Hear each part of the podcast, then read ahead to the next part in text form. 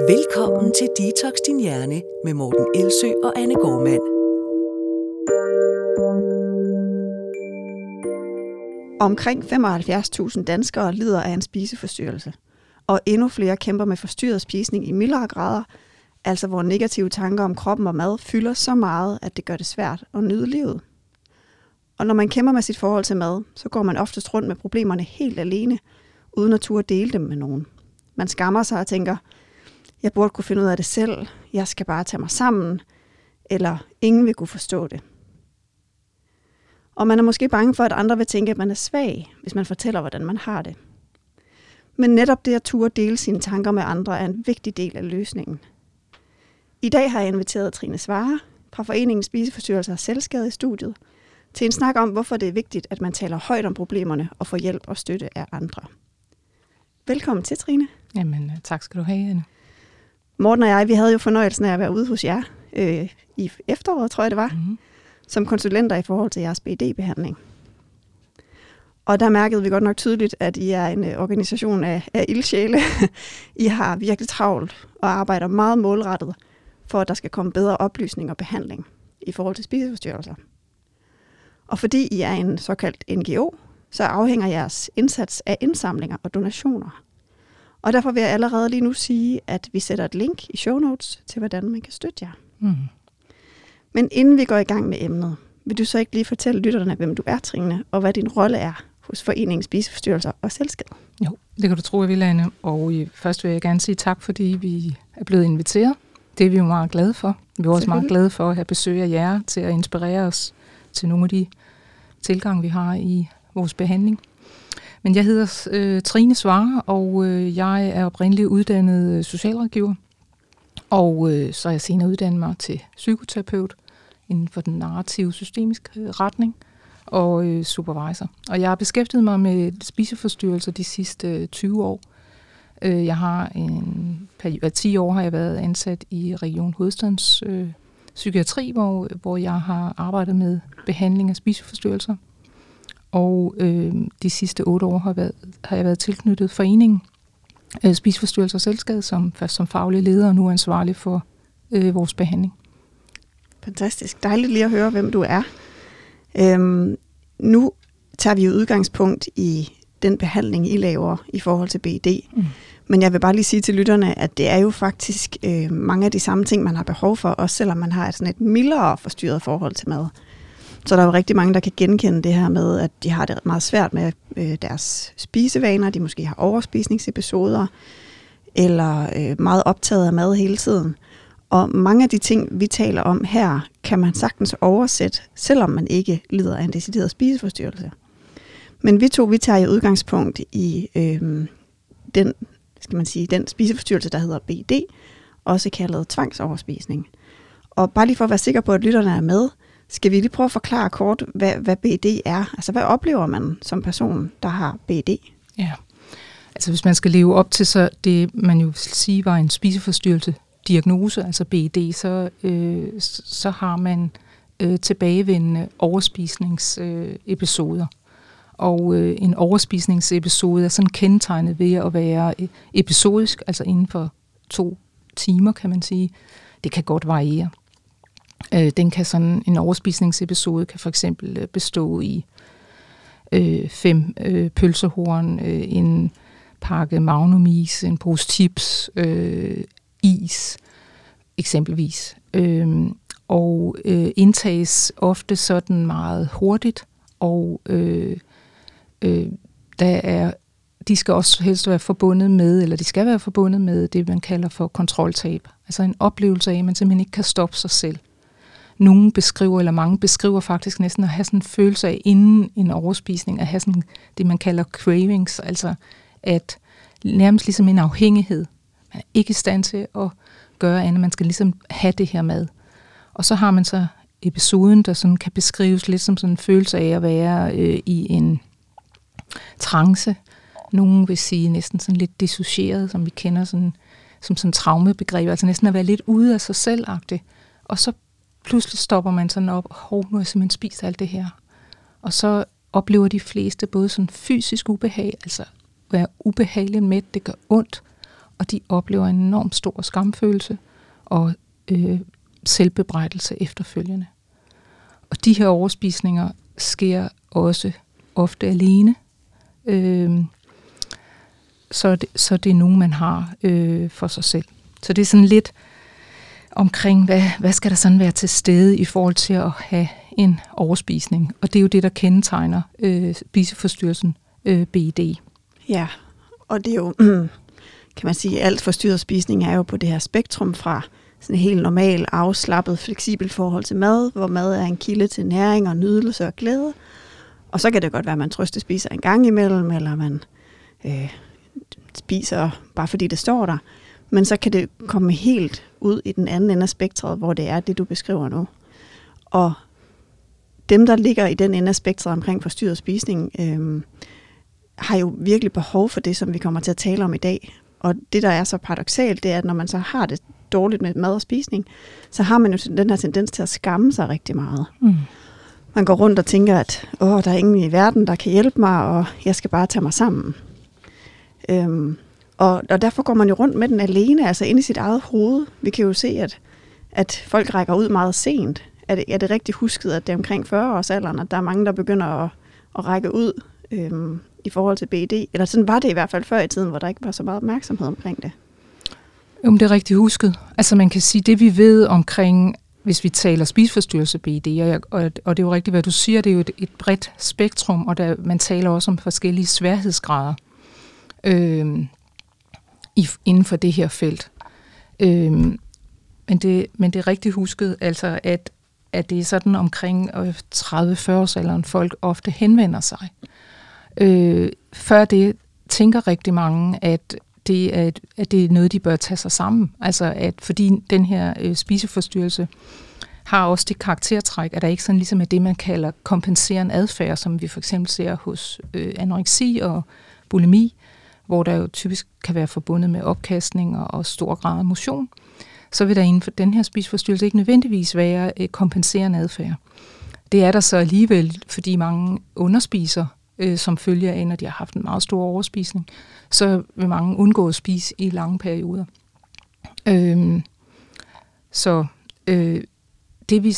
Vi ser dem sådan i den alder, men man siger sådan statistisk set, at debutalderen er 18-25 år. Ja.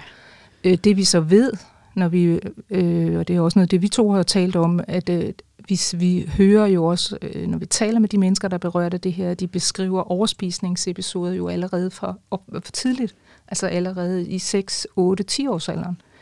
Så det her med, det er faktisk noget, mennesker kan være berørt af og slås med i meget, meget lang tid i deres liv. Og gå og tænke, at det er nok noget, jeg bør tage mig sammen omkring, det er noget af det, som jeg... Det handler om, at jeg har en svag ryggrad, at det handler om, at jeg simpelthen bare skal lukke munden og bevæge mig noget mere, og alt det her, som det ligesom tapper ind i. Mm. Og jo på den måde kommer til at gå med en meget sådan, hvad kan man sige, en spiseforstyrrelse i mange år, eller en forstyrret spisning i mange år, før man egentlig reelt kan række ud og få noget hjælp til det. Mm. Og når man så endelig når dertil, ja, så er de sådan 30-35 år, hvor de begynder at genkende sig i noget af det, der begynder at komme frem nu. Yeah. Og det handler jo selvfølgelig også om, at man kan sige, at den offentlige samtale har jo været vældig fyldt af, at mennesker med en høj vægt har skulle tabe sig. Altså vi har fokuseret på krop, og den ideelle krop, og man skal tabe sig. Mm. Og det producerer jo også skam. Det gør jo mennesker kede af det, fordi de har jo prøvet, mange af de mennesker, vi møder, de har jo været på et utal af slankekur. Jeg mødte en mand, han var 60 år, han sagde, at jeg har været på slankekur i 40 år. Ja. Så altså, den moralisering, der jo har været i, og er i det her samfund omkring mennesker med en høj vægt, gør jo, at de her mennesker føler sig skamfulde og forkerte og kede af det, fordi de kan ikke leve op til de idealer, vi har i det her samfund omkring den slanke, sunde krop. Og så føler man sig forkert og føler sig lidt som sådan en personlig fiasko egentlig. Mm. Mange af dem har jo gode jobs, sidder i gode stillinger, familier og børn, og egentlig sådan generelt oplever og fungerer godt i deres liv. Men føler egentlig mange gange sådan en personlig fiasko, som bunder i alle de her slanke kur, de ikke er lykkes med. Ja, og når man så skammer sig rigtig meget, så har man jo en forsvarsmekanisme, der er gennem sig. Vi optog en episode med skamekspert og psykolog Christa Bøjesen, og den episode hedder Alle, der gemmer sig, skammer sig. Mm. Fordi det er så vigtig en del af det der med, at man tænker, at det her det er noget, der er så forkert ved mig, at jeg kan ikke dele det med andre. Og det paradoksale er, at en del af behandlingen, noget af det, der rent faktisk gør, at man får det bedre, det er det, at man kan dele det med andre, og ikke gå rundt med det alene. Præcis. Men måske vi skal prøve lige at komme omkring, hvorfor er det egentlig, man har brug for det, altså for at række ud til andre? Hvad er det, det kan gøre i forhold til spiseforstyrrelsen, at man netop ikke går rundt med den alene? Jamen, det er helt essentielt for at komme ud af de her lidelser og kunne række ud til andre mennesker. Altså, det tror jeg sådan set gælder for alle lidelser, at vi har brug for hinanden, og vi har brug for at være en del af et fællesskab. Vi har brug for en emotionel støtte. Og du har jo fuldstændig ret i det, at den der skamfølelse, man kan føle sig over sin krop og sig selv, gør, at man gemmer sig. Og så lukker man sig ud, og man fortæller ikke sine omgivelser om det her. Det er skamfuldt at miste kontrollen. Det er skamfuldt at være sådan en, der ikke kan styre sig. Mm. Og især koblet på det med, at man tænker, at jeg burde tage mig sammen. Og noget af det, vi ser, når vi møder mennesker, der søger vores behandling, det er, at vi spørger dem altid, hvor mange har du talt med de her ting om? Mm. Og det er meget, meget få, de har talt med det her om. Måske en enkelt, og måske nogen aldrig talt om det. Så det er jo sådan set første skridt på vej i en behandling, er at kunne ture og række ud. Så snakker vi jo lidt med dem om, hvad er det, der gør, eller hvad er det, der gør det svært at sige de her ting. Det kan for eksempel være, hvis man skal starte i behandlingen, at man skal have fri en formiddag til at gå i behandling. Og så siger de, at der var en i gruppen, der sagde, at jeg er simpelthen bange for, at hvis jeg siger det til min arbejdsgiver, at han så tænker, nej, det er da bare en dårlig undskyldning for, at du ikke kan tabe dig. Altså, så bliver det sådan nogle frygt. Altså, hvem bliver jeg i andres blik, hvis jeg siger de her ting? Så det er også sådan frygten for, at hvad siger ens nærmeste, hvad siger familie? Det er heller ikke sjældent, vi oplever, nogle af de berørte her, når de fortæller det til deres pårørende, så siger de det er så nu et nyt slankeforløb. Ja. Altså, alle kobler sig ind i det der med kroppen, og det er kroppen, der er noget galt med. Mm. Så det her med at få rakt ud og få noget hjælp, vi taler faktisk meget om i mit behandlerteam, at en spiseforstyrrelse er en relationel lidelse. Altså, den bor i relationer. Den bor i, både sådan i det relationelle felt i forhold til samfundet, altså det der med, hvem er jeg i forhold til samfundets blik på den ideelle krop, som vi var inde på lige før. Så bor den også i relationer i familier. Det er jo ikke sjældent, at mange vi møder også oplever, kommer fra en konfliktfyldte familier. Der kan være svære dilemmaer, det er der i mange familier, men det er der også i de her familier. Skilsmisser, hvor der er sket brudte forhold og misforståelser, som har været meget vanskelige at være i, og meget sådan sårighed og kederlighed inde i det familiære relationelle felt. Og så relationen til en selv, relationen til mig selv, og det selvhad og selvbebrejdelse, jeg ofte kan, fordi mange af dem jo, som går og tænker, det er mig, der burde tage mig sammen, det er jo mig, der ikke kan leve op til det her, det er jo mig, der bare burde gøre dit dutter datter og lukke munden og alt det her. Så det er sådan meget, det er meget et relationelt fænomen. Mm. Så det er også helt indlysende, at det at facilitere nogle processer, eller gøre noget, der forbinder den berørte med nogle andre mennesker, om det så er som gruppeterapi eller gruppebehandling, som vi gør, eller inddrage pårørende eller andre, altså støtte som professionel, facilitere nogle rum, hvor det bliver muligt at kunne trække nogle mennesker ind i det her, en rigtig vigtig del af at hjælpe og støtte mennesker med de her problematikker. Ja, og det bringer os faktisk til noget af det, som jeg virkelig har glædet mig til at tale med dig om, som er det her med, at I bruger jo altså gruppeterapi i behandlingen, og netop trækker på den her effekt af, at det at blive mødt med omsorg og forståelse, og blive spejlet af andre, som oplever det samme, at det er enormt helende, fordi skamfølelsen kan ikke leve ret godt, hvis den bliver mødt med empati og forståelse. Det kan den ikke holde til. Nej. Gudskelov. Ja, gudskelov. Så når I så har de her gruppeterapiforløb, hvordan bruger I ligesom gruppen til at hjælpe den enkelte med at få den her skam til at smelte væk? Ja. Jamen altså bare det at sidde sammen med andre mennesker, som vi kalder dem jo sådan ligesindede, der sidder med nogle af de samme udfordringer som en selv, det er i sig selv noget af det, deltagerne fremhæver som meget, meget positivt. At komme ind i et rum, det er selvfølgelig også angstprovokerende og udfordrende at sidde med mennesker og skulle sidde der og eksponere sig selv i en gruppe. Det er ikke for alle lige til.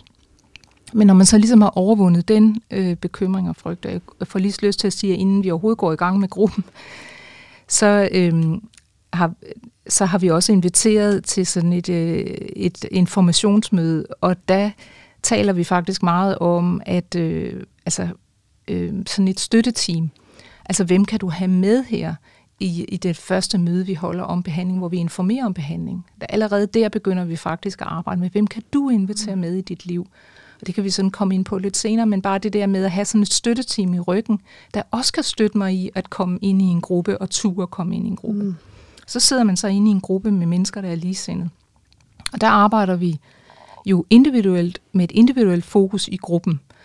Men hver gang en har været på i gruppen, der er 8 i sådan en, typisk vil der være 7-8 mennesker i sådan en gruppe, 2 terapeuter over sådan 20 gange, det er typisk sådan en gruppebehandlingsfrekvens. Når man så har været på selv i gruppen, så vil man bede gruppen om efterfølgende at tale om det, de har hørt vedkommende har sagt. Og her er det ikke nødvendigvis komme med gode råd og forslag. Det kan det være, hvis vedkommende, altså den, der har været på, spørger til det. Men ellers er det langt mere at sige, hvad hørte jeg, der blev sagt? Hvad hørte jeg vedkommende, der var vigtigt for den, der var på? Hvad genkender jeg i det? Og hvad kan det for eksempel være, at deltagerne så fortæller her, som de andre fortæller tilbage igen med deres ord? Jamen det kan være en i en gruppe, der sidder og fortæller om det her med at være til familiefødselsdag for eksempel. Og så siger vedkommende, det er sådan i begyndelsen af en gruppe, og så når lavkagen bliver taget rundt der, så kan det sådan være, der er sådan lidt sjov omkring, om lad os lige vi andre tager, så kan du få lov at få resten. Og sådan, altså det kan være den der sådan lidt stigma, der jo også foregår i familie, sådan lidt drillerier, og det kan jo godt være, at vi sådan lige griner af det i udgangspunktet, men indeni er det jo faktisk ret sårende. Mm. Et andet tema, som mange af dem genkender, kan også være, at der var en, der sagde, at for ham ville det være, at altså hvis behandling lykkes for ham, så ville det være, at han kunne sige nej og mene det. Mm. Og det var der utrolig meget genkendelse i gruppen. De havde ikke tænkt over det. Men ja, det der med at kunne sige, vil du have en bolle mere? Nej, jeg føler mig faktisk mæt. Altså de oplever faktisk ikke at have en følelse af at kunne sige nej og mene det. Mm. Og det at opleve en genkendelighed, at sige, at det der kender jeg fuldstændig fra mig selv, og de bliver sådan lidt overrasket over, gud, er der andre, der har det ligesom mig? Det er jo blevet meget individualiseret for de her mennesker, men det at opleve, der faktisk andre, der har det fuldstændig ligesom jeg, er enormt lettelse. En lettelse og en befrielse. Yeah. Så kan vi være oppe i den lidt større skala, når vi sådan over tid også får arbejdet med deres livshistorie. Og hvad der var en kvinde, der sådan fortalte om, at hun havde været udsat for noget fysisk vold af sin kæreste. Og den hændelse var jo enormt smertefuld for hende. Og hun får den så delt i gruppen, og frygter jo selvfølgelig at blive dømt i de andres blik. Hun frygter, at kæresten bliver dømt i de andres blik, og at andre måske tænker, hvad er det for et forhold, hun er i, og kommer med gode råd, men det skal hun da se at komme ud af. Men det vi opfordrer til i gruppen, er sådan set, at hvad hører de her? Og det, der sådan set skete i gruppen, var, at der var 2 andre i gruppen, der delte deres erfaringer med at have levet i forhold med fysisk vold. Og det at kunne få den medfølelse og omsorg for de andre ind i det, var jo fuldstændig afgørende for den her kvinde. Fordi hun har jo holdt det skjult af skam og frygt for at blive dømt af andre, men det er lige i det moment i gruppen at blive mødt på den ydmygelse, det havde været, alt det, der blev trådt på, der var vigtigt for hende og sådan. Og så blev det jo igen, også for de andre gruppedeltagere, en mulighed for at kunne sige lidt, jamen hvad er det her for noget for mig? Det har jeg jo så i øvrigt heller ikke fået talt med nogen om. Og den skam, det var forbundet med hvem? Og få arbejdet med det, få det foldet ud og og få givet hinanden det støtte, det er fuldstændig afgørende. Så det jeg også vil sige med det er, at ofte er det sådan i sådan en gruppe, at når nogen siger noget, så taler man sådan om et resonansfællesskab.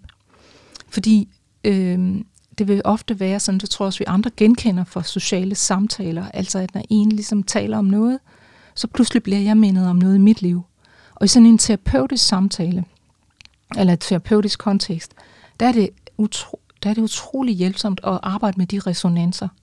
Fordi det jo ofte vil være sådan, hvis vi oplever noget, der kan være meget smertefuldt, eller noget, vi faktisk ikke rigtig har psykisk kapacitet til at håndtere, så vil mange af os bare lægge det bag os og gemme det, og på den måde jo ikke rigtig få kastet noget lys ind i det, og få det bearbejdet og få kigget på, kan vide, hvad de her ting har med, hvordan kobler man det så til overspisninger, ikke? For det er jo klart, at alt, hvad der foregår i gruppen, har jo en rettighed.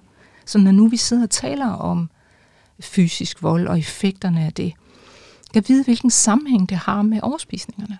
Så det kobler det til gruppen, hvordan det påvirker det forhold? Hele tiden, for det er jo det, de har bedt os om. Ikke? Altså, de har jo bedt os om at være dem til hjælp i at komme ud af den her forstyrrede spisning, deres spiseforstyrrelse. Så vi vil altid prøve at kigge ind i det lys, og det er jo ikke sjældent, at vi hører, at men det der forhold, der begyndte mine overspisninger at stikke af, eller de var der måske allerede inden, eller hvad det nu kan være. Ikke? Men det er bare for at sige, det der gruppefællesskab, det der resonansfællesskab, giver rigtig meget. Ja, det kunne jeg virkelig godt forestille mig. Mm. Nu har jeg jo kun 1-1 klienter, men der oplever jeg også det her med, at bare det, at der er ét menneske, man lige har tur at række ud til, som uanset hvad man siger, som er mega skamfuldt, ikke møder det med andet end forståelse, omsorg, genkendelse, normaliserer det, siger, det er det mest normale i et menneskes liv, at have behov for at udsætte noget ubehageligt, eller at flygte fra smerte, indre smerte, psykisk smerte. Og nogen gør det ved at være for meget på telefonen, og nogen gør det ved at prøve at sove deres liv væk. Nogen drikker, nogen ryger, nogen tager stoffer. Og mad er bare den mest tilgængelige flugtvej, beroligelsesvej, vi har til vores rådighed. Så der er mange flere, der gør det, end man rent faktisk tror. Jeg har også mandlige klienter, der nogle gange siger, jeg anede simpelthen ikke, at jeg spiste på følelser. Mm. Jeg var ikke klar over, det var det, der skete. Jeg kan bare se, at om aftenen, så bliver jeg rastløs, jeg har uro, jeg har tankemylder, min hjerne den farer rundt alle steder. Familien, de sidder og ser helt rolig ud, og jeg kan bare ikke falde til ro. Så går jeg ud til køleskabet, finder nogle rester, spiser dem, og så går jeg bare og spiser hele aftenen. Og jeg havde simpelthen ikke koblet det. Jeg havde ikke forstået, at det var det, der foregik. Så det er bare for at sige, at det er virkelig meget mere normalt, end de fleste tror. Mm. Det er ikke bare dem, der sidder i de tungere behandlingsforløb, der oplever det her. Nej. Og der kan det være lige så vigtigt, at man tør at række ud til for eksempel sin familie og sige, hey, når du ser mig rode rundt i skæbne, så er det faktisk, fordi jeg har det ikke vildt godt indeni. Altså, jeg kan faktisk ikke falde til ro. Mm. Og jeg har brug for at finde en anden måde at lære at falde til ro på. Og jeg kunne godt forestille mig, at det kunne hjælpe mig, hvis vi to lige sidder og taler stille og roligt om dagen, fordi jeg har det rigtig rart med, når vi to sidder og taler. Så falder mit system til ro. Kan vi gøre det? Ja, skat, det kan vi da. Mm. Altså, så man ligesom finder nogle andre strategier og tør at række ud. Men den barriere, der er, som I jo nedbryder i gruppen, kan jeg forstå, det er barrieren med at turde sige noget, man skammer sig over højt. Og når man så først har øvet sig på det et sted, måske i gruppeforløbene hos jer, så kunne man jo håbe, at den barriere også var ligesom faldet en lille smule i forhold til at dele det med andre. Så det er vel en form for eksponering for at være sårbar, er det, jeg prøver at sige. Ja, og det er jo virkelig et vigtigt element at turde vise sig ud af skammen, som jo har den impuls i sig, at man gemmer sig, men det er at stille sig frem og vise sig og turde fortælle noget om sig selv, så er det klart, at der jo også efterfølgende ligger en bearbejdning og en processering af de tematikker, man tager op i gruppen. Mange fortæller, at noget af det, de deler i gruppen, har de aldrig delt med nogen før. Og det er klart, men det skal også bearbejdes, og også her er gruppen en vigtig faktor, fordi det at blive mødt af et mildt blik og et medfølende blik fra andre, er i min optik helt afgørende. Jeg kan som terapeut og behandler facilitere nogle rammer, hvorunder det kan ske. Og det kan man jo ikke i individuelle terapier. Der kan man noget andet. Men her kan jeg faktisk facilitere et rum. Altså vores opgave bliver i langt højere grad at facilitere de her rum, hvor i medfølelsen og forståelsen kan etableres ind i temaer, som en meget central del af bearbejdelsen af nogle traumatiske oplevelser og nogle svære oplevelser, mennesker har i deres liv, som har ligesom har sat sig, og som har været noget, de kan adressere som en af årsagerne til, at de begyndte at have et forstyrret forhold til mad. Altså hvor mad jo for manges vedkommende kom ind og blev en form for trøst på social utryghed, på perioder i deres liv, hvor de skulle stå lidt for meget på tæer, hvor der var nogle forhold i livet, der var usikre og vanskelige. Ja, hvis man har lyst til at høre et eksempel på hvordan det kan se ud i virkeligheden. Så den episode, vi lige har udgivet her for nogle uger siden, der er en virkelig stærk og rørende fortælling med Genta Fampong, som er vane- og overspisningscoach også, og som har en lang, lang, lang historik med BED og angst og depression. Og hun fortæller virkelig fint, hvordan et liv, der bygger op til det her forhold til mad, for eksempel kan se ud, og hvad for nogle traumer, der kan være på spil i forhold til at aktivere det. Ja. Det, jeg synes, Genta giver et rigtig godt indblik i lige præcis noget af det, hun stod i på et tidspunkt i sit liv, og hvordan hun skulle manøvrere i det, og pludselig kom til at stå rigtig meget på tag i sit liv, og hvordan maden også fik en form for beroligelse. Yeah. Og så det der jo så, får jeg også lige lyst til at sige, altså det der jo sker, at altså nogle gange tænker jeg, altså at spiseforstyrrelse BED også er en respons på social omsorgssvigt og på social usikkerhed. Det er langt mindre kun et psykologisk anliggende. Men der ligger også sådan en respons på noget, der var svært engang. Ja, og det er noget af det, vi kan sige. Det får jeg lidt lyst til at indskyde her for folk, der måske ikke har hørt alle episoderne af Detox Din Hjerne og ikke kender til det her. Men en bærende årsag til overspisning er jo psykisk smerte og ubehag eller uro. Finn Skorterud, som er en af de mest anerkendte psykiater, der arbejder med forstyrret spisning, han har en bog, der har titlen Uro. Og det er fordi, det er det, han ligesom har hørt flest patienter sige, at det er grunden til, at jeg spiser, det er fordi, jeg har sådan en uro. Og uro kan være flere ting, men det kan jo være, at det er fordi, man har et lidt overaktivt nervesystem, fordi man hele tiden er på vagt. Man har måske bekymringer for ikke at passe ind i et fællesskab, som gør, man er på vagt. Man har måske rigtig mange selvkritiske tanker.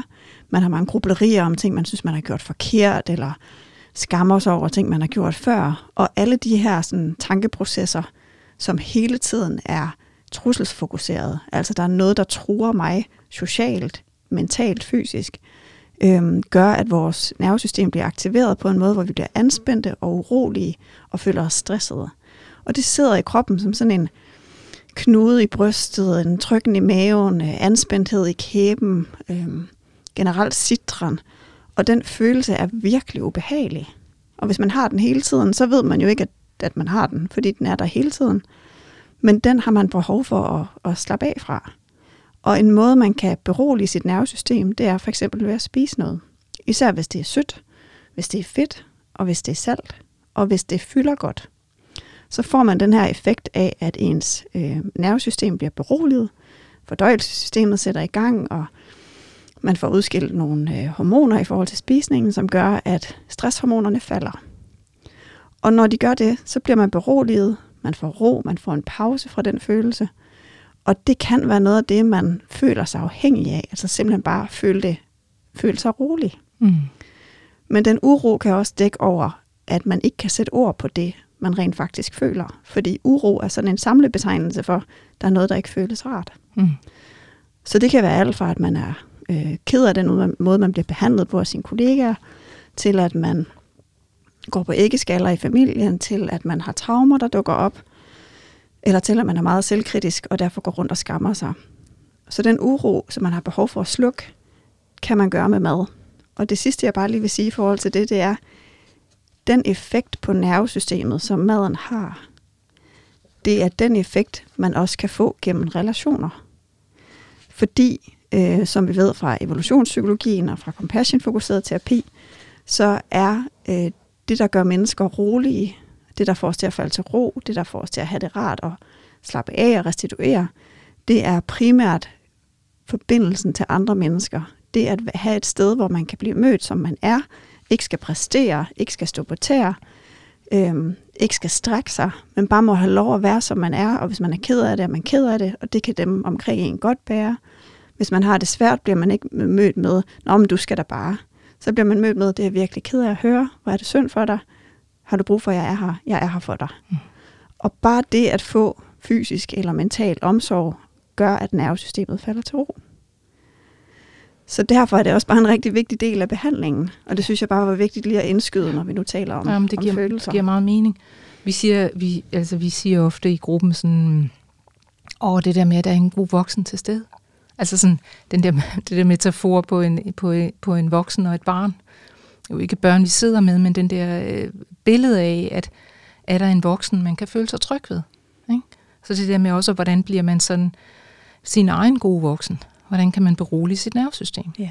Og jeg får bare lyst til også at supplere i det, at så en ting er, at den fine gennemgang, du lige giver her, nervesystemet og den uro, som Skorterud beskriver,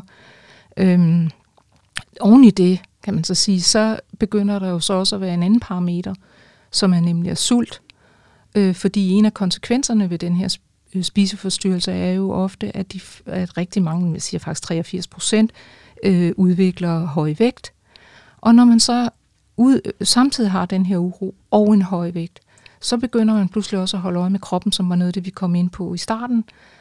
Og sult og uro i kombination er virkelig en svær cocktail at gøre liv med. Og vi oplever næsten uden undtagelse, at mange af de mennesker, der henvender sig til os, er virkelig sulter sig selv. Og de tænker, nej, det kan ikke, jeg vejer 120 kilo, jeg sulter mig så ikke. Men det de faktisk ser er det, at deres spisning jo også er præget af noget meget kaos og manglende registreringer af sult og mæthed. Så en væsentlig del af behandlingen er også i starten, at faktisk støtte mennesker i at opnå en stabil spisning. Og arbejde med sult og mæthed, og vi arbejder med det, vi kalder for mekanisk spisning, som er sådan et begreb, man jo også bruger i psykiatrisk behandling og i psykiatrien og andre steder i spiseforstyrrelsesbehandling, hvor man sådan spiser 3 hovedmåltider, 6 mellemmåltider, og sådan kommer ind i en ramme. Og det her med at hive sulten ud af spiseforstyrrelsen er også helt centralt i forhold til at sige, jamen det er næsten en nødvendig forudsætning. Altså at vi starter med, stop med at være på slankekur. Stop med at angribe din krop. Begynd at spise mekanisk. Altså, det støtter vi i. Det er ikke let. Man kunne sige, hvor svært kan det være at spise 3 hovedmåltider og nogle mellemmåltider. Det er utrolig vanskeligt for mennesker at turde gå ind i det. Ja, fordi man har jo i sit hoved den her forestilling om hvis jeg allerede starter med at spise et stort, solidt morgenmåltid, så har jeg jo allerede fået for meget at spise i dag. Præcis. Men effekten af at gøre det, som man så har trang til, eller tendens til, som er at springe måltid over, det er jo, at man så ender med at få de her overspisninger. Og så kan man sige, så kunne man lige så godt have placeret noget af al den mad i starten af dagen, og så vil man formentlig have fået spist langt mindre på den samlede dag. Ja, men i hvert fald kan man sige, det at få angrebet sulten er i min optik helt afgørende for, at vi kan begynde at arbejde med det fysiske og det psykiske. Altså man er simpelthen nødt til at have en kapacitet til at gå ind og arbejde med sit nervesystem og få ro, altså gøre det sideløbende. Så det der med også at få arbejde, stop med at være på slankekur, stop med det der, og så begynde at arbejde med spisning, som I jo også har rigtig meget inspiration til. Altså mange af vores deltagere er utrolig glade for at høre Slut med forbudt og Detox Din Hjerne, som en enorm støtte til dem i forhold til sådan at få brudt med de der tanker om ikke at gøre slankekur, ikke at underspise, og det der som sådan supplement ind i behandlingen. Fordi der er, hvis man gennem sådan 30-40 år har hørt, at du skal bare tabe dig, så er det så internaliseret i dine egne forståelser, så det kræver virkelig en indsats og støtte fra professionelle, fra folk, der arbejder med det her, til at støtte folk i det her. Jeg har en mand for tiden, der fortalte, at han sidder i gruppen og fortæller, om han kan ikke sove om natten. Han havde været op ved sin egen læge, og så havde lægen simpelthen skældt ham ad og ære ud i forhold til hans krop, og sagt, nu må du simpelthen tage dig sammen. Og det har han næsten sat sig som en angst for, sådan en indsovningsangst, kalder han det. Altså han kan ikke sove om natten, fordi han er bange for, at han dør af sin overvægt. Og tænker, om det er jo mig, og det er jo min skyld, og det er jo skadeligt, og det er jo alt det her. Og sådan det der med at få lavet sådan en aftale om, rolig nu, altså du går på arbejde, du fungerer, du gør. Nu er du i gang med at sidde her og arbejde med at få etableret en spisning, og få angrebet de overspisninger. Stille og roligt. Og der er ikke noget, der haster. Det er ikke akut. Du er ikke på vej til ikke at kunne trække vejret. Og det tager tid, ikke? Ja. Så det tager tid at lave de der processer, og det er vigtigt. Igen er det vigtigt, som vi også har været inde på, at man har et solidt hjælpeteam. Altså at man har nogen, der kan støtte en, udover professionelle, men også at man har nogen i sit netværk, der sådan kan støtte, fordi at netværket er jo også inficeret af alle de her idéer. Det er jo ikke sjældent, vi møder pårørende, der sidder til vores pårørende arrangementer og tænker, Gud, jeg har jo i de sidste 10 år talt om, at vi ikke skal have kulhydrater.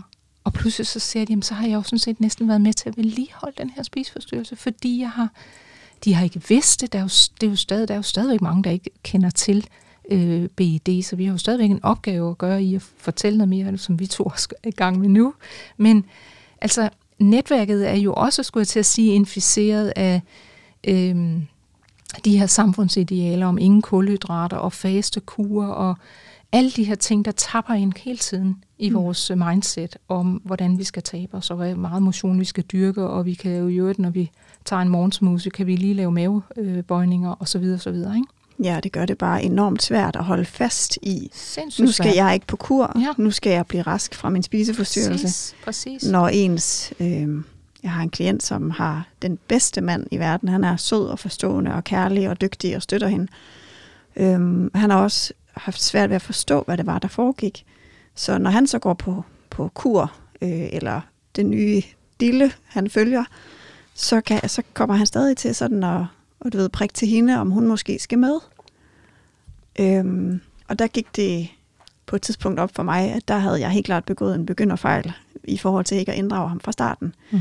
Jeg var ikke klar over, hvor meget han påvirkede hende. Og det kan jeg bare så godt lide, at det er en del af pakken, når I tilbyder hjælp til folk. Det er det første, vi gør.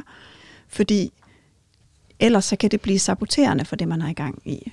Så kan man være nået nok så langt, men hvis den, man elsker og stoler på allerhøjst, siger, nå jamen, det går jo meget godt med det der, vil du ikke med på den her fastekur? Mm. Så har man jo ikke den støtte, man har brug for. Og det kan man ikke bebrejde nogen, fordi hvis ikke man har fået hvis man ikke har lært, hvad det er, det betyder, hvis man ikke forstår, hvad en spiseforstyrrelse består af, og det der kan trigge den, så tænker man selvfølgelig ikke, der er noget i vejen med det. Præcis, ja. Og det er jo meget udbredt. Altså, så man kan sige, hele hjælp, der var også en kvinde, der fortalte, at hun har hun kommer i sådan en motionsklub. Og så havde hun så sagt, ja, hun mærkede faktisk, at jeg orker ikke at gå ind og spinde i dag. Og så havde de så sagt, så var der så en sagt, nej, så kan du ikke spise et stykke kage i weekenden og sådan. Altså hele de der logikker, der jo hersker, at man skal forbrænde for at kunne, altså man skal yde for at nyde. Og altså, så hun, det havde også været nødvendigt for hende at mødes med de her meget betydningsfulde, kærlige motionistveninder og tage en snak med dem om, hvad er det, jeg slås med? Og når I siger sådan, så går det jo lige ind i den der kritiske stemme, der siger, at du skal måske også prøve at tage dig sammen og træne lidt mere og tabe dig og sådan, ikke? Så det omgivende samfund, så selv mennesker, der er meget nære og gerne vil en, de er jo også inficeret, skulle jeg sige, af de her tænkninger og forskruede tankegange omkring den ideelle krop og den slanke krop og alt det der foregår. Så der er et informationsarbejde. Ja, det er der.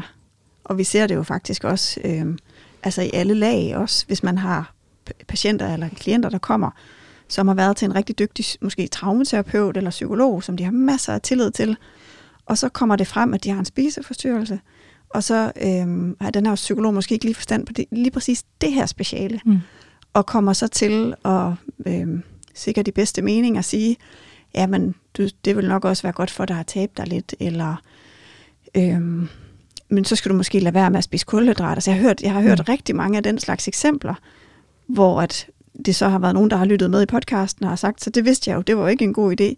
Men der er bare, skal man sige, der er et oplysningsarbejde igennem hele feltet af fagpersoner. Altså at man som psykolog og læge faktisk skal klædes på til at kunne håndtere det her. Altså vi gør det jo, når vi underviser, læger og sygeplejersker og psykologer og så videre i forhold til, hvordan man tager det her. Men vi oplever, at det er ikke det udbredte endnu. Det er ikke normalen, at man har den her indsigt. Og der kan være plads til forbedring mange steder. Altså i mine erfaringer er, at vi møder rigtig mange dygtige sundhedsplejersker og læger og sådan noget, der efterhånden jo sagtens ved, de står der i nogle dilemmaer. Og det er jo noget, det er jo den samtale, vi begynder at åbne op for nu også. Hele den der bølge med, vi er gode, vi også skal raske mennesker have det, og de her ting, der er ude omkring, er høj vægt, at det er en sygdom, ikke? Og hele det der paradigme, der kører lige for tiden. Men der er mange af de her mennesker, vi også møder i gruppen, fortæller jo, at de fra meget tidligt i deres liv er blevet mødt med et kritisk blik på deres krop. En i gruppen fortalte her, at det var sådan i 7. og 8. klasse, var hun jo blevet mødt i skolen af sundhedsprofessionelle, som hun sagde, jamen det var jo helt relevant, at de ligesom adresserede udfordringen med den høje vægt. Men det, der næsten var det værste, det var det at komme hjem til forældrene. Fordi den skuffelse og den bekymring, som hun jo godt mærkede, forældrene havde, og hun sagde, det blev bare værre og værre. Og jo mere bekymrede de var, og jo flere restriktioner, der blev sat op, jo flere overspisninger. Og det blev jo så til en gentagende frustration. Men hvor hun sagde, at hun vidste jo godt, at det var opgaven for de sundhedsprofessionelle, så det var ikke det, men det var det der med at komme hjem til forældrene.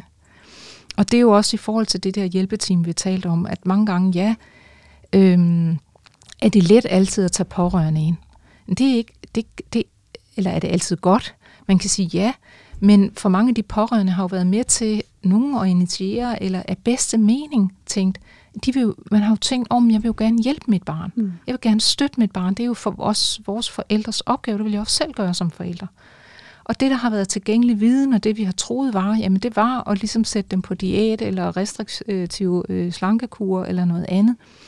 Der er jo ikke nogen, der har gjort det bevidst for at gøre noget ondt. Men det, man så må erfare nu, 10-15 år efter, 20 år efter, er bare at sige, jamen det har haft en enorm skadelig effekt på mange af de mennesker, der så søger vores hjælp, fordi det er givet en meget tidlig, sådan i psykologsprog kaldt internaliseret forkerthedsfølelse, altså en grundlæggende følelse af, at det var ikke bare min krop, der var noget galt med, det var faktisk hele mig, der pludselig blev noget galt med. Fordi det var hele tiden det. Jamen, så skulle jeg ikke have chokoladejulekalender, så måtte jeg lægge min chokolade op i et syltøjsglas, fordi det kunne jeg jo ikke tåle, og hele tiden have det der. Og de andre børn i familien måtte godt få dessert, men jeg måtte ikke. Og jeg måtte ikke, ja lige præcis. Ikke? Og alt sammen er jo gjort i en velment hensigt. Og det er jo noget af det, man jo så også skal arbejde med, når vi inviterer pårørende ind. Så det er jo ikke sådan heller en uskyldig praksis bare at invitere ind, fordi der vil også sidde nogle af det der med nogle følelser af sorg og noget, der blev trådt på, som var vigtigt for den enkelte i forhold til at have skulle være igennem alt de her kurer og disciplineringer og målkurver og op på vægten og skyld og skam og alt, hvad det har været. Så det skal vi også processere. Og ligesom støtte de her familier i at komme videre. Vi vidste ikke bedre, det er vi kede af. Hvis vi havde vidst det, vi vidste i dag, ville vi have gjort noget andet. Det må du undskylde. Og hvordan kommer vi så videre herfra og slipper det der blik på kroppen?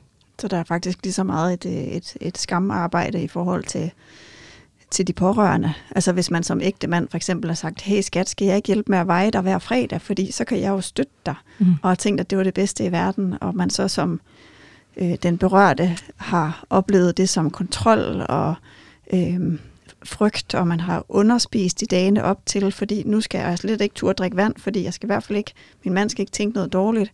Og så bagefter, så har man måske haft kæmpe overspisninger på grund af restriktionerne og sulten, men også på grund af den her skamfølelse og den her kontrolfølelse.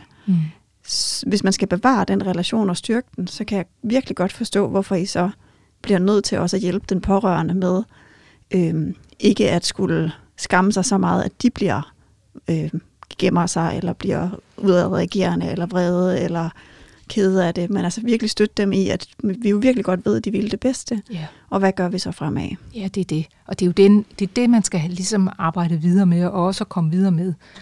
Og det er en vigtig opgave i det her. Og fordi det, vi jo får øje på, at det har i høj grad jo også været med til at vedligeholde det. Men der sker jo noget helt afgørende, når pårørende, og det gør de pårørende, siger, jamen det er vi virkelig ked af, så tager de jo på en måde noget af ansvaret. Mm. Og dermed kan den berørte slippe noget af skammen og føle sig hjulpet. Nå, men det kan jeg godt se, det var ikke rigtigt, at vi gjorde det, eller mor har selv været på slankekur hele livet, og været optaget af det, og sagt og gjort, og sådan noget. Jeg kan godt se, hvilken effekt det har haft på dig. Det må du undskylde, det er jeg virkelig ked af.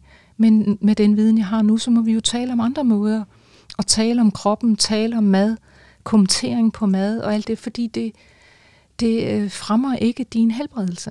Mm. Så det er nogle utrolige, og det igen, kan man sige, benytter vi os af det greb at invitere pårørende sammen. Så vi sætter også mødre sammen, fædre sammen, kærester, mænd sammen, forældres nye koner og kærester, mænd med, og sætter dem sammen i grupper og tale sammen. Så igen kan man sidde med andre mødre eller andre fædre og tale lidt om, jamen sådan gjorde vi. Vi troede, det var det rigtige. Det er vi da kede af. Men det gjorde vi også hjemme i vores familie. Det var sådan, vi troede var det rigtige. Det var det, vi fik anbefalet. Altså sådan, så der igen kommer den der medfølelse og støtte ind. Det handler jo ikke om at slå folk oven i hovedet. Det handler om at prøve at skabe noget forståelse og noget bevidsthed ind i feltet. Og så kvæg det komme videre, skulle jeg sige, eller finde nogle andre måder at gøre samvær og liv på, som er langt mere nænsomme og kærlige, end det, de havde var til stede, da de kom. Ja. Hvis man nu ikke er så heldig at være en del af en gruppe, eller man måske faktisk ikke kan få sådan en diagnose, men man alligevel har nogle af de her problemer i forhold til sin spisning og krop, og sit syn på sig selv, så kan man jo stadigvæk have behov for støtte og omsorg. Og hvis man ikke har mulighed for en gruppe, men man så har mulighed for at inddrage sine egne pårørende, altså sin partner, sin ven eller sin kollega. Hvis man nu skulle give et godt råd til den ven eller kollega eller partner, som står med et menneske, der siger, jeg oplever faktisk, at jeg ikke kan kontrollere, hvad jeg spiser. Jeg har haft en kæmpe overspisning på vej hjem i bilen, og nu har jeg gemt alt papiret og smidt det i skraldespanden. Og da jeg kom hjem, så gik jeg ind og spiste børnenes slik, og jeg skammer mig så meget, at jeg næsten ikke kan være i mig selv. Men nu siger jeg det bare, som det er. Mm. Hvordan kan man som partner eller familie møde den ærlighed? Ja, altså selv holder jeg jo rigtig meget af at blive mødt med et mildt og et kærligt blik. Jeg synes i hvert fald, det er ofte mine erfaringer, at det gør mig godt, når jeg kommer hjem med en parkeringsbøde eller andet. Så kan jeg godt lide, at min mand møder mig med et mildt blik. Så det har jeg nok taget lidt med ind i hvert fald i min praksis, og tænker, at noget af det, jeg også tager afsæt i forhold til, altså det her med at være lyttende og ikke dømmende. Det er jo nogle gange lettere sagt end gjort, men det er altså noget af det, vi virkelig forsøger sådan at tale frem. Og det synes jeg, der er utrolig mange pårørende og nærmest, der er sindssygt gode til. Altså det kan være meget, meget bevægende at se, hvordan man ved få greb eller ved at facilitere nogle rammer, faktisk oplever, at også de her mennesker, der er berørt, faktisk har et utroligt kompetent netværk, når de får mulighed for at være det. Og hvis de ved, hvad de skal gøre for at hjælpe. Og hvis de ved, hvad de skal gøre, så, og når de får muligheden, fordi nogle gange kommer de jo ind i gruppen og siger, ja, men så sagde min mor også sådan og sådan, og jeg sagde, nej, hvor var det dejligt, ja, siger de så. Og så kan man jo så spørge, så hvad var det, du gjorde, som gjorde det muligt for din mor at kunne sige det her til dig? Hvad var det, jeg gjorde? Jo, jamen det, jeg gjorde, var måske at tale med hende om det, altså som du snakker om, ikke? Altså så det der med, det er også at gøre dem spilbare, skulle man til at sige, eller gøre det muligt. Så noget med at være lyttende, ikke dømmende. Ikke noget med gode råd, og skulle du ikke, og kunne du ikke, og var det ikke noget med den slankebehandling, og kunne det ikke være noget for dig med det? Bare lyt. Ja. Vær tilgængelig. Tilgængelighed, det jeg synes jeg næsten er en mangelvare i det her samfund efterhånden. Altså det at kunne være til stede. Og være nærværende. Altså det at få den andens nærvær, giver selvværd, skulle jeg til at sige. Men altså det at være nærværende og tilgængelig. Du kan ringe til mig. du er velkommen til, det går, at jeg ikke lige er i gang med at lægge børn, eller lige er i gang med noget, så ringer jeg til dig lidt senere. Det at have mennesker, der sådan kan være tilgængelige for en kærlig samtale. Og så anbefaler vi også de nærmeste, altså at man lige sådan holder lidt øje med sig selv også, ikke? Holder lidt øje med, hvad er egentlig mine idéer. Altså har jeg pludselig haft sådan en idé om, jeg heller ingen kulhydrater skal have, og det kan man jo være vældig fri til, hvis ikke man har en spiseproblematik. Det blander jeg mig ikke i, og det blander vi os ikke i, hvordan pårørende vil gøre mad og krop og vægt og sådan noget. Men i den her sammenhæng, hvis man skal være en støtter, kan det være godt at lige få kigget lidt på og sige, er der noget af det, jeg abonnerer på af idéer, som kunne konflikte lidt med noget af det, min gode ven, kæreste, har gang i. Mm. Vær tålmodig, vær realistisk. Det tager tid at komme ud af de her, fordi der er så mange magtfulde idéer ude at gå om noget andet, altså som jeg har været inde på flere gange, og derfor kræver det altså en stærk støtte og en tålmodighed og tid. Nå, så det skete igen. Sådan kan det, jeg kan vide. Så du havde en overspisning der. Det er jo ikke så meget overspisning, som kan være det mest skamfulde, men som du også var inde på lidt tidligere, det var jo det der med, fortæl mig lidt om din dag. Fortæl mig lidt om, hvad du står i for tiden. Hvad er det, der presser dig? Er det en eksamen? Nå, du kan vide, om der kunne være en sammenhæng med det. Altså stille dig sådan lidt som en refleksiv flade, der bliver muligt at spille lidt op af. Hvordan kan vi forstå det her? Ja. Nænsomt, roligt og mildt. Det milde blik. Ja, uden de gode råd om, næste gang kan du bare gøre det her. Men i stedet for at blive mødt af, ej, hvor er det ærgerligt for dig, det var da... Hvorfor må det lige være i dag, det skete? Hvordan har du haft det i dag? Hvad er der sket? Hvad har ledt op til det? Og så måske også den der beroligelse, man selv kan have svært ved i forhold til, hey, det er jo ikke noget, der ødelægger alting. Altså, du er jo på vej i en rigtig god proces. Du er ved at få det bedre. Det er jo normalt at få nogle små tilbagefald. Det er der ikke nogen grund til at være ked af eller bekymret for. Vi plejer at sige i gruppen, du har ikke slået nogen ihjel. Nej, lige præcis. Jamen, det er det. Nej. Hvor at man godt kan have den der, sådan, som... Altså det har jeg i hvert fald oplevet, at klienters pårørende kan have haft den her sådan, nå, jamen, det var da ikke så godt. Det synes jeg, der er en dårlig idé. Eller hvorfor gjorde du det? Altså hvor det bliver dømmende, i stedet for nysgerrighed på, hvad man der skete. Og hvor det måske er dem, der lidt mister tålmodigheden. Jeg har en klient, som har haft forstyrret spisning i hvert fald 30 år, og har været i forløb i 1,5 år, og hendes mand virker måske en anelse utålmodig. Men det krævede ikke mere, end at stille ham spørgsmålet, hey, jeg har haft det her problem i 30 år. Hvor lang tid tror du, det tager at ændre noget, man har kæmpet med i 30 år? Okay. Og så sagde han, nå ja, jeg kan godt se, at jeg ikke skal have travlt. Yeah. Ja. Så det med at få, ja, det var det, du bare, fordi du lige sagde ordet tålmodighed, mindede mig meget om, hvor vigtigt det er, at det ikke bare er klienten eller patienten eller den berørte, der er tålmodig med sig selv, men at man også får klædt netværket på til at være tålmodig. Og ja, også fordi de fleste oplever, at når de arbejder med de her ting, så vil der jo være noget, som... Det har jo en stor indgriben. Det er jo livsforandrende at arbejde med mange af de her ting. Fordi mange fortæller, når de starter, at deres liv på mange måder sådan ligger lidt hen i et tåge. Altså der er meget, de ikke sådan rigtig får forholdt sig til at tage sig af. Man skal jo forestille sig den der uro og kombineret med sult. Det ligger sådan et tågeslør. Og jeg havde sådan en gruppe, en fantastisk gruppe i Næstved på et tidspunkt med 6 kvinder, eller 8 kvinder, og de sagde, at de havde sådan en følelse af, at de fik pudset brillen. Og når man får pudset brillerne, så begynder man faktisk at kigge lidt mere klart. Så er der simpelthen noget, hvor man begynder at sige, det der synes jeg faktisk ikke om, eller jeg har ikke lyst til at komme for sent hjem fra en fest. Altså jeg kan mærke, at jeg har ikke lyst til at komme hjem kl. 3, jeg har brug for at komme hjem kl. 12. Jeg har brug for at få hvilet. Jeg har brug for, at der ikke sker så meget i weekenden. Der er mange ting, man pludselig mærker. Fordi i takt med, at man begynder at mærke sult og mæthed som noget helt centralt, så begynder man også at mærke sine egne grænser.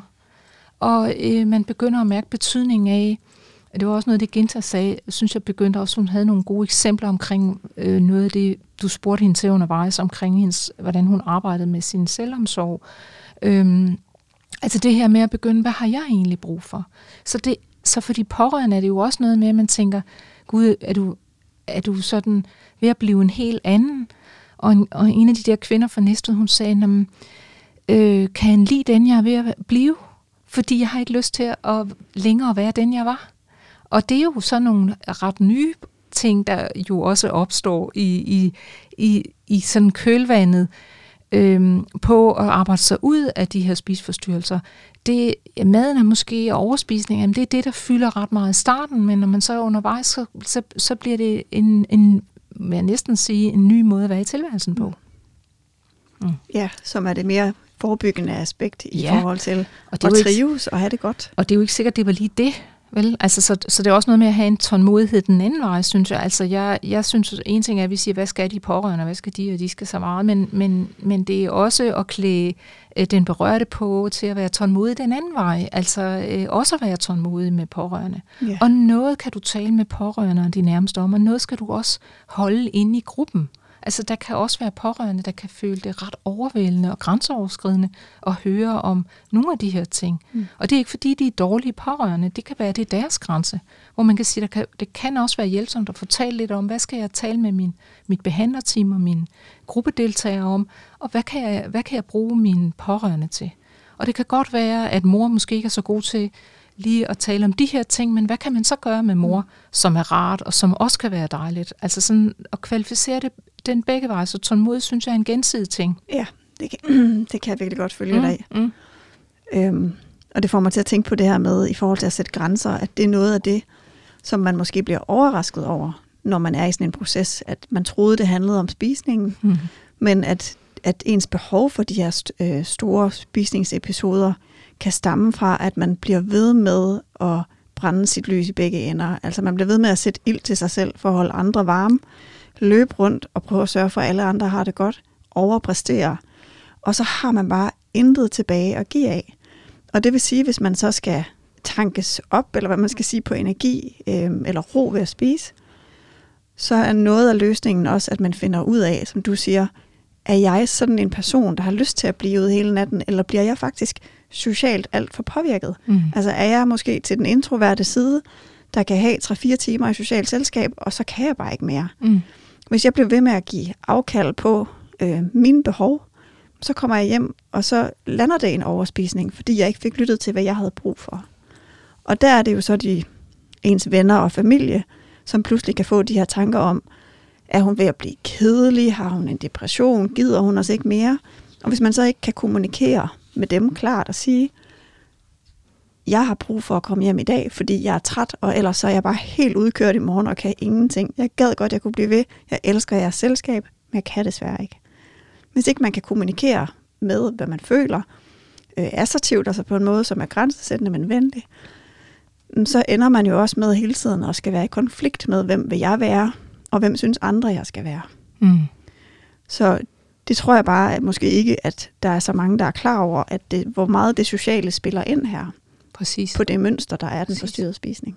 Og også fordi, at de der, som vi har været inde på her også, mange fortæller om de sådan, man næsten kunne kalde dem identitetsovergreb, der jo har været udsat for omkring deres krop fra andre, er jo på mange måder, hvis man bruger den terminologi, nogle overgreb, og nogle, altså hvor deres grænser er blevet trådt på, og noget integritet.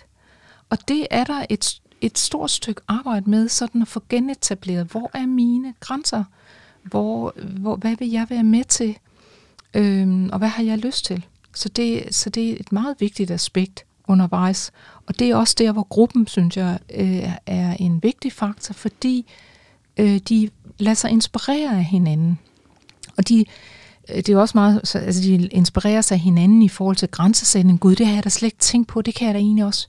Når du nu siger det her, sådan har jeg det faktisk også.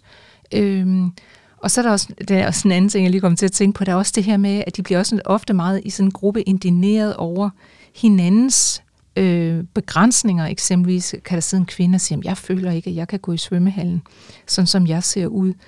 Og så kan der sidde nogle andre og sige, det kan simpelthen ikke være rigtigt, du har den krop, du har. Mm. Og så er der jo sådan nogen, så kan man sådan sige, gælder det så også for dig? Ikke? Og nej, det gælder heller ikke. Altså, men det der med, at de kan godt blive indigneret på hinandens vegne, og på den måde jo også få arbejdet lidt med deres egen grænser. Nogen, ja, for så ser man, gud, der er nogen, der ikke synes, det her er okay. Ja, yes, ja, der er også en del af mig, der ikke synes, det er okay, men jeg kan heller ikke selv gå i svømmehallen. Men jeg kan godt blive indigneret over, at de andre ikke kan. Ja. Men den lille leg og genkendelse, der kan ligge i det, og måske støtte hinanden og sige, at næste gang skal vi aftale, at så har vi gået i svømmehallen. Altså, det er bare et eksempel. Men det her med igen nogle begrænsninger og nogle grænser og hele det der, det er et tema, man danser rundt om en del i det her arbejde. Mm. Det giver rigtig god mening. Det er også det, jeg hører også. Jeg var for nylig ude og holde et lille oplæg ved Kolding Kommune, og de fortalte om deres forløb, som hedder Ligevægt, som de er rigtig, rigtig glade for og stolte af med god grund. Og der fortæller de også, at deltagerne typisk kommer, fordi de tænker, nu skal jeg endelig have styr på det der med vægten, selvom de godt nok har hørt, det hedder ligevægt og handler om noget andet. Mm. Men i slutningen af forløbet, så når de så spørger, hvad er det vigtigste, du har taget med, så er det mere, jeg føler simpelthen, at jeg kan stå ved mig selv nu, jeg har det bedre, jeg er mere social, jeg er mere udadvendt, jeg er mere ærlig. Jeg tør stå ved, hvad jeg har brug for, og hvad jeg ikke har brug for. Altså, jeg har stået ved min seksualitet. Altså, det er noget helt andet, de kommer ud med, end det, de troede, de skulle have ud af det. Og det synes jeg bare, at det kan genkende over hos dig. Ja, præcis. Ja. Og, det er jo, og så synes jeg jo virkelig, at man, jeg ved ikke, om man kan tale om, at behandling er lykkes, men jeg synes i hvert fald, når jeg møder deltagere i slutningen af gruppen, eller når vi møder dem efterfølgende, og de siger, jeg vil ikke længere sætte min stabilitet med mad, og det at kunne spise uden restriktion, uden overspisninger, det vil jeg simpelthen ikke sætte over styr. Så kan det godt være, jeg troede selv, da jeg startede, at det var vægttab. Det var drømmen om at kunne tabe mig, men jeg vil ikke sætte det her over styr. Jeg har fået så meget ro i mit liv, med, at det vil jeg ikke lige nu. Mm. Så tænker jeg inde i mit sind, at så vi lykkes med noget. Ja, det tænker jeg også. Og det synes jeg er ved at være, nu synes jeg, vi er kommet rigtig godt omkring de vigtigste ting. Mm-hmm. Noget af det, jeg lige kunne zoomere op på her, det er, hvis man går rundt med den her skam og skyldfølelse, og har det hele inde i sit eget hoved, så er en del af løsningen at række ud. Om det er til en gruppe, om det er i terapi, om det er til sin familie, eller sine venner, eller sine nærmeste kolleger, det er ikke det vigtigste. Det er det, at man ikke står i det fuldstændig alene. Mm. Og en anden vigtig pointe, som så er til de pårørende, altså til de nærmeste. Du kan faktisk godt være en del af løsningen, og man kan have lyst til, man har den her impuls til at fikse ting ved at sige, jamen kunne du ikke få en gastric bypass, eller skal vi motionere sammen, eller alt det her. Men det bedste, man i virkeligheden kan gøre, det er at være støttende og omsorgsfuld, og forstående og tålmodig. Fordi når man gør det, så har det en direkte beroligende effekt på den anden persons nervesystem, så man falder mere til ro, og det reducerer den skam, som er med til at drive nogle af de her problemer. Så man har, hvis man tror, man ikke hjælper, hvis man ikke kommer med råd, så er det bare vigtigt at minde sig selv om, at rådgivning er det mindst vigtige her. Mm. Og så vil jeg bare slutte af med lige at spørge dig, Trine, hvis nu der er nogen, der lytter med, som overvejer at række ud og bede om hjælp. Hvad kunne du så godt tænke dig at sige til dem? Jamen altså, først og fremmest vil jeg sige, at man er jo ikke alene i den her kamp. Og jeg tænker, det at nå til det punkt, hvor man overvejer at søge hjælp, er jo i mine øjne både sådan en vigtig og også en modig beslutning. Fordi man jo både viser en styrke og en åbenhed i forhold til at ture kigge ind i det her, ens forhold til mad, krop og vægt. Og det ved vi jo om noget kan være en krævende rejse, skulle jeg sige, i forhold til det, man måske har med sig omkring moraliseringer og bebrejdelser og skyld og skam. Så det at turde vise sig ind i det, og så er der jo tilgængelig hjælp. Der er rigtig mange dygtige praktiserende læger, der efterhånden har fået øjnene op for det. Af min erfaring, dygtige folk, sundhedsprofessionelle, og henvende sig til egen læge og tale lidt om, kunne det tænkes, at det her kunne handle om det, og hvor vil jeg i svære grader af spiseforstyrrelse, kan man blive henvist til behandling nu. Man kan henvende sig til Foreningen Spiseforstyrrelser og Selvskade, man kan henvende sig til Madroinstituttet, man kan henvende sig til folk, der arbejder specialiseret med det her. Altså, hvis man har en reel spiseforstyrrelse, så kræver det specialiseret behandling. og det kan man ikke selv. Jeg har i hvert fald ikke mødt nogen i de 20 år, jeg har arbejdet inde for feltet, der selv er lykkes med at komme ud af en spiseforstyrrelse. Så det at række ud er jo et utroligt vigtigt lille skridt. Ja, og I tilbyder jo gratis behandling, fordi I er en non-profit organisation. Og det kræver jo faktisk, at I får tilført midler på en eller anden måde, altså ved indsamlinger eller donationer. Så hvis man nu lytter med og tænker, at det vil jeg faktisk rigtig gerne støtte det arbejde, hvad kan man så gøre?